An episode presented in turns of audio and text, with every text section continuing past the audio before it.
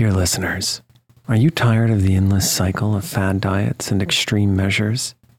It's time to wake up to a better weight loss solution with Ro Body.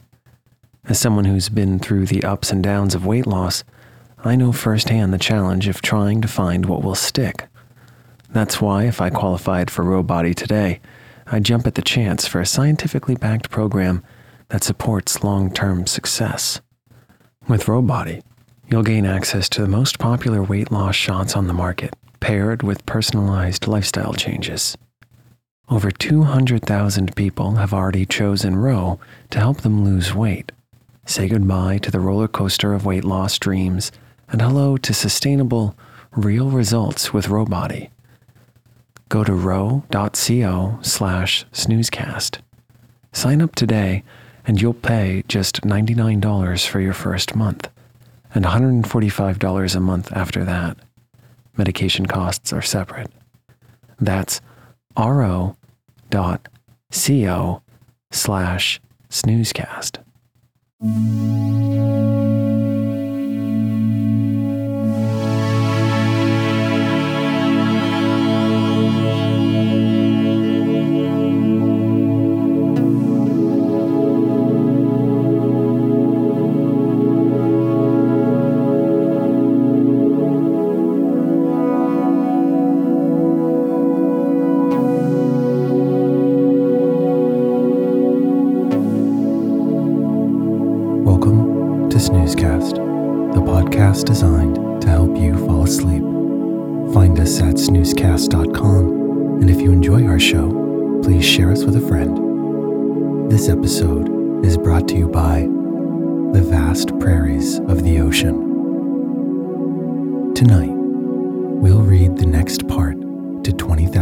20,000 Leagues Under the Sea, a classic science fiction adventure novel by French writer Jules Verne.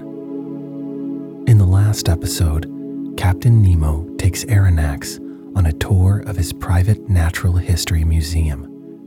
Nemo's cases are filled with rare specimens drawn from the seas of the world corals, shells, starfish, and pearls. His collection is priceless. As much as Aronnax enjoys all of this, he's keen to learn how the Nautilus itself is powered. So Nemo sits him down to explain, seated from within his sparsely furnished captain's quarters.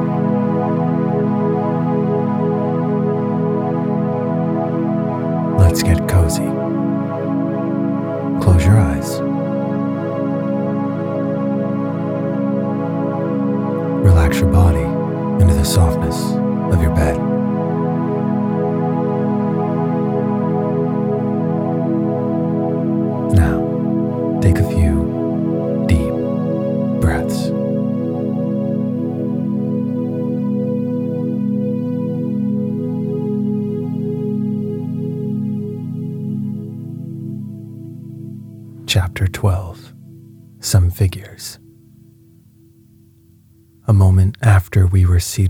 Couch in the salon smoking, the captain showed me a sketch that gave the plan, section, and elevation of the Nautilus. Then he began his description in these words Here, Monsieur Aronnax, are the several dimensions of the boat you are in. It is an elongated cylinder with conical ends. It is very like a cigar in shape, a shape already adopted in London in several constructions of the same sort. The Nautilus is composed of two hulls, one inside, the other outside, joined by T shaped irons, which render it very strong. Indeed, due to the perfect union of the materials, enables it to defy the roughest seas. Do you follow all this? I do. Then, when the Nautilus is afloat under these circumstances, one tenth is out of the water. These reservoirs are in the lower parts of the Nautilus. I turn on taps and they fill, and the vessel sinks that had just been level with the surface. Well, Captain, but Now we come to the real difficulty. I can understand your rising to the surface, but diving below the surface? Does not your submarine contrivance encounter a pressure and consequently undergo an upward thrust of one atmosphere for every 30 feet of water? Just about 15 pounds per square inch? Just so, sir.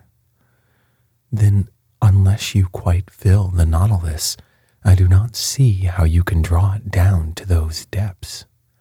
Professor, you must not confound statics with dynamics, or you will be exposed to grave errors. There is very little labor spent in attaining the lower regions of the ocean, for all bodies have a tendency to sink. When I wanted to find out the necessary increase of weight required to sink the Nautilus, I had only to calculate the reduction of volume that seawater acquires according to the depth. That is evident. Now, if water is not absolutely incompressible, it is at least capable of very slight compression. The calculation is easily verified.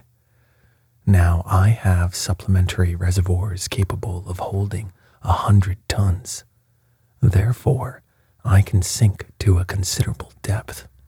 When I wish to rise to the level of the sea, I only let off the water and empty all the reservoirs if I want the Nautilus to emerge from the tenth part of her total capacity. I had nothing to object to these reasonings. I admit your calculations, Captain, I replied. I should be wrong to dispute them since daily experience confirms them but I foresee a real difficulty in the way. What is that, sir? When you are about a thousand feet deep, the walls of the Nautilus bear a pressure of 100 atmospheres. If, then, just now you were to empty the supplementary reservoirs to lighten the vessel and to go up to the surface, the pumps must overcome the pressure of 100 atmospheres which is 1,500 pounds per square inch. From that, a power that electricity alone can give, said the captain hastily. I repeat, sir, that the dynamic power of my engines is almost infinite. The pumps of the Nautilus have an enormous power, as you must have observed when their jets of water burst like a torrent upon the Abraham Lincoln. Besides, I use subsidiary reservoirs only to attain a mean depth of 750 to 1,000 fathoms, and that with a view of managing my machines. Also, when I have a mind to visit the depths of the ocean five or six miles below the surface, I make use of slower but not less infallible means. What are they, Captain? That involves my telling you how the Nautilus is worked. I am impatient to learn. To steer this boat to starboard or port, to turn, in a word, following a horizontal plan, I use an ordinary rudder fixed on the back of the stern post, and with one wheel and some tackle to steer by. But I can also make the Nautilus rise and sink and sink and rise by a vertical movement by means of two inclined planes fastened to its sides, opposite the center of flotation, planes that move in every direction and that are worked by powerful levers from the interior. If the planes are kept parallel with the boat, it moves horizontally. If slanted, the Nautilus according to this inclination, and under the influence of the screw, either sinks diagonally or rises diagonally as it suits me. And even if I wish to rise more quickly to the surface, I ship the screw, and the pressure of the water causes the Nautilus to rise vertically like a balloon filled with hydrogen. Bravo, Captain.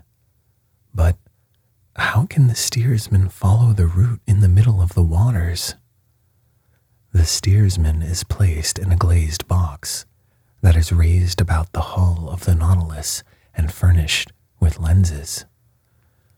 Are these lenses capable of resisting such pressure? Perfectly. Glass, which breaks at a blow, is nevertheless capable of offering considerable resistance. During some experiments of fishing by electric light in 1864 in the northern seas, we saw plates less than a third of an inch thick resist a pressure of 16 atmospheres. Now, the glass that I use is not less than 30 times thicker. Granted, but uh, after all, in order to see, the light must exceed the darkness, and in the midst of the darkness and the water, how can you see? Behind the steersman's cage is placed a powerful electric reflector, the rays from which light up the sea for half a mile in front. Bravo. Bravo, Captain. Now I can account for this phosphorescence in the supposed narwhal that puzzled us so. I now ask you if the boarding of the Nautilus and of the Scotia that has made such a noise has been the result of a chance encounter. Quite accidental, sir. I was sailing only one fathom below the surface of the water when the shock came.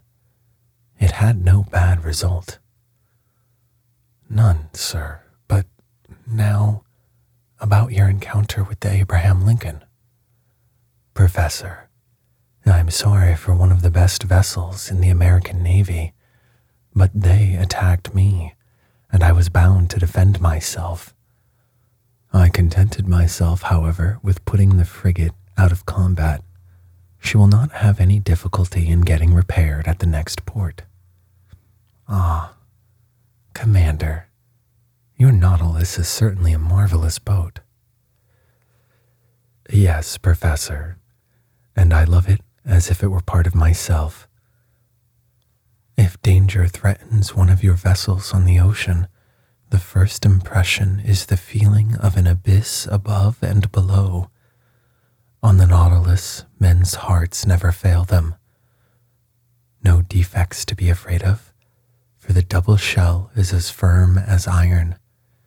No rigging to attend to, no sails for the wind to carry away, no boilers to burst, no fire to fear, for the vessel is made of iron, not of wood, no coal to run short, for electricity is the only mechanical agent, no collision to fear, for it alone swims in deep water, no tempest to brave, for when it dives below the water, it reaches absolute tranquility.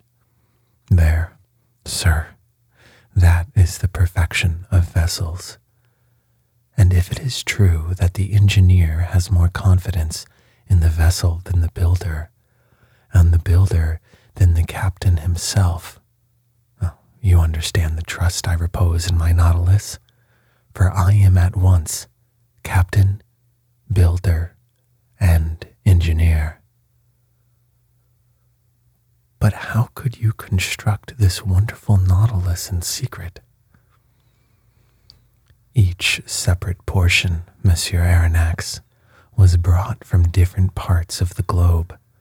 The keel was forged at Creusot, the shaft of the screw at Penn and Company's London, the iron plates of the hull at Laird's of Liverpool, the screw itself at Scott's at Glasgow. The reservoirs were made by Cail and Company at Paris. The engine by Krupp in Prussia. Its beak in Motala's workshop in Sweden. Its mathematical instruments by Hart Brothers of New York, etc. And each of these people had my orders under different names. These parts had to be put together and arranged. Professor, I had set up my workshops upon a desert island in the ocean. There, my workmen, that is to say, the brave men that I instructed and educated, and myself, have put together our Nautilus. Then, when the work was finished, fire destroyed all trace of our proceedings on the island. That I could have jumped over it if I had liked. Then the cost of this vessel is great. Monsieur Aronnax, an iron vessel costs 145 pounds per ton. Now the Nautilus weighed 1500. It came therefore to 67,500 pounds and 80,000 pounds more for fitting it up, and about 200,000 pounds with the works of art and the collections it contains. One last question, Captain Nemo. Ask it, Professor. You are rich. Immensely rich, sir, and I could, without missing it, pay the national debt of France. I stared at the singular person who spoke thus. Was he playing upon my credulity? The future would decide that. Chapter 13 The Black River. The portion of the terrestrial globe which is covered by water is estimated at upwards of 80 millions of acres. This fluid mass comprises 2 billions 250 millions of cubic miles, forming a spherical body of a diameter of 60 leagues, the weight of which would be three quintillions of tons. To comprehend the meaning of these figures, it is necessary to observe that a quintillion is to a billion as a billion is to unity. In other words, there are as many billions in a quintillion as there are units in a billion. This mass of fluid is equal to about the quantity of water which would be discharged by all the rivers of the earth in 40,000 years. During the geological epochs, the igneous period succeeded to the aqueous. The oceans originally prevailed everywhere. Then, by degrees, in the Silurian period, the tops of the mountains began to appear. The islands emerged, then disappeared in partial deluges, reappeared, became settled, formed continents, till at length the earth became geographically arranged as we see in the present day. The solid had rested from the liquid 37 million 600 and 57 square miles, equal to 12 billion 960 millions of acres. The shape of continents allows us to divide the waters into five great portions the Arctic or frozen ocean, the Antarctic or frozen ocean, the Indian, the Atlantic, and the Pacific Oceans. The Pacific Ocean extends from north to south between the two polar circles, and from east to west between Asia and America over an extent of 145 degrees of longitude. It is the quietest of seas. Its currents are broad and slow. It has medium tides and abundant rain. Such was the ocean that my fate destined me first to travel over under these strange conditions. Sir, said Captain Nemo, we will, if you please, take our bearings and fix the starting point of this voyage. It is a quarter to twelve. I will go up again to the surface. The captain pressed an electric clock three times. The pumps began to drive the water from the tanks. the needle of the manometer marked by a different pressure the ascent of the Nautilus. Then it stopped. We have arrived, said the captain. I went to the central staircase, which opened onto the platform, clambered up the iron steps, and found myself on the upper part of the Nautilus. The platform was only three feet out of water. The front and back of the Nautilus was of that spindle shape which caused it justly to be compared to a cigar. I noticed that its iron plates, slightly overlaying each other, resembled the shell which clothes the body of our large terrestrial reptiles. It explained to me how natural it was, in spite of all glasses, that this boat should have been taken for a marine animal. Toward the middle platform, the long boat, half buried in the hull of the vessel, formed a slight excrescence. Fore and aft rose two cages of medium height with inclined sides and partly closed by thick lenticular glasses, one destined for the steersman who directed the Nautilus, the other containing a brilliant lantern to give light on the road.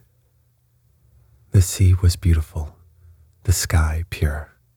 Scarcely could the long vehicle feel the broad undulations of the ocean. A light breeze from the east rippled the surface of the waters. The horizon, free from fog, made observation easy. Nothing was in sight, not a quicksand, not an island, a vast desert. Captain Nemo, by the help of his sextant, took the altitude of the sun, which ought also to give the latitude. He waited for some moments till its disk touched the horizon. Whilst taking observations, not a muscle moved, the instrument could not have been more motionless in a hand of marble. Twelve o'clock, sir, said he, when you like. I cast a last look upon the sea, slightly yellowed by the Japanese coast, and descended to the salon. And now, sir, I leave you to your studies, added the captain. Our course is east northeast. Our depth is 26 fathoms. Here are maps on a large scale by which you may follow it. The salon is at your disposal, and with your permission, I will retire. Captain Nemo bowed, and I remained alone, lost in thought, all bearing on the commander of the Nautilus. For a whole hour, was I deep in these reflections, seeking to pierce this mystery so interesting to me. Then my eyes fell upon the vast planisphere spread upon the table, and I placed my finger on the very spot where the given latitude and longitude crossed. The sea has its large rivers like the continents. They are special currents known by their temperature and their color the most remarkable of these is known by the name of the Gulf Stream. Science has decided on the globe the direction of five principal currents one in the North Atlantic, a second in the South, a third in the North Pacific, a fourth in the South, and a fifth in the Southern Indian Ocean. It is even probable that a sixth current existed at one time or another in the northern Indian Ocean, when the Caspian and Aral seas formed but one vast sheet of water. At this point indicated on the planisphere, one of these currents was rolling. The Kuroshivo of the Japanese, the Black River, which, leaving the Gulf of Bengal, where it was warmed by the perpendicular rays of a tropical sun, crosses the Straits of Malacca along the coast of Asia, turns into the North Pacific to the Aleutian Islands, carrying with it trunks of camphor trees and other indigenous productions. and edging the waves of the ocean with the pure indigo of its warm water. It was this current that the Nautilus was to follow. I followed it with my eye, saw it lose itself in the vastness of the Pacific, and felt myself drawn with it when Ned Land and Conseil appeared at the door of the salon. My two brave companions remained petrified at the sight of the wonders spread before them. Where are we? Where are we? exclaimed the Canadian. In the museum at Quebec? My friends, I answered, making a sign for them to enter. You are not in Canada, but on board the Nautilus, fifty yards below the level of the sea. But, Monsieur Aronnax, said Ned Land, can you tell me how many men there are on board? Ten? Twenty? Fifty? A hundred? I cannot answer you, Mr. Land. It is better to abandon for a time all idea of seizing the Nautilus or escaping from it. This ship is a masterpiece of modern industry, and I should be sorry not to have seen it. Many people would accept the situation forced upon us, if only to move amongst such wonders. So be quiet, and let us try and see what passes around us. See, exclaimed the harpooner, but we can see nothing in this iron prison. We are walking, we are sailing, blindly. Ned Land had scarcely pronounced these words when all was suddenly darkness. The luminous ceiling was gone, and so rapidly that my eyes received a painful impression. We remained mute, not stirring, and not knowing what surprise awaited us, whether agreeable or disagreeable.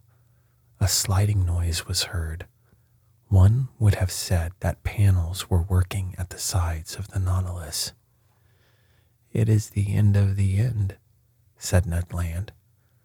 Suddenly, light broke at each side of the salon through two oblong openings. The liquid mass appeared vividly lit up by the electric gleam. Two crystal plates separated us from the sea. At first, I trembled at the thought that this frail partition might break, but strong bands of copper bound them, giving an almost infinite power of resistance. The sea was distinctly visible for a mile all around the Nautilus. What a spectacle! What pen can describe it? Who could paint the effects of the light through those transparent sheets of water? And the softness of the successive gradations from the lower to the superior strata of the ocean. We know the transparency of the sea and that its clearness is far beyond that of rock water. The mineral and organic substances which it holds in suspension heightens its transparency in certain parts of the ocean at the Antilles under 75 fathoms of water can be seen with surprising clearness of a bed of sand. The penetrating power of the solar rays does not seem to cease for a depth of 150 fathoms but in this middle fluid traveled over by the Nautilus, the electric brightness was produced even in the bosom of the waves. It was no longer luminous water, but liquid light. On each side, a window opened into this unexplored abyss. The obscurity of the salon showed to advantage the brightness outside, and we looked out as if this pure crystal had been the glass of an immense aquarium. You wished to see friend Ned? Well, you see now. Curious, curious, muttered the Canadian, who, forgetting his ill temper, seemed to submit to some irresistible attraction. And one would come further than this to admire such a sight. Huh, thought I to myself. I understand the life of this man. He has made a world apart for himself in which he treasures all his greatest wonders. For two whole hours, an aquatic army escorted the Nautilus. During their games, their bounds, while rivaling each other in beauty, brightness, and velocity, I distinguished the green labor, the banded mullet, marked by a double line of black, the round tailed goby of a white color with violet spots on the back, the Japanese scombrus, a beautiful mackerel of those seas with a blue body and silvery head.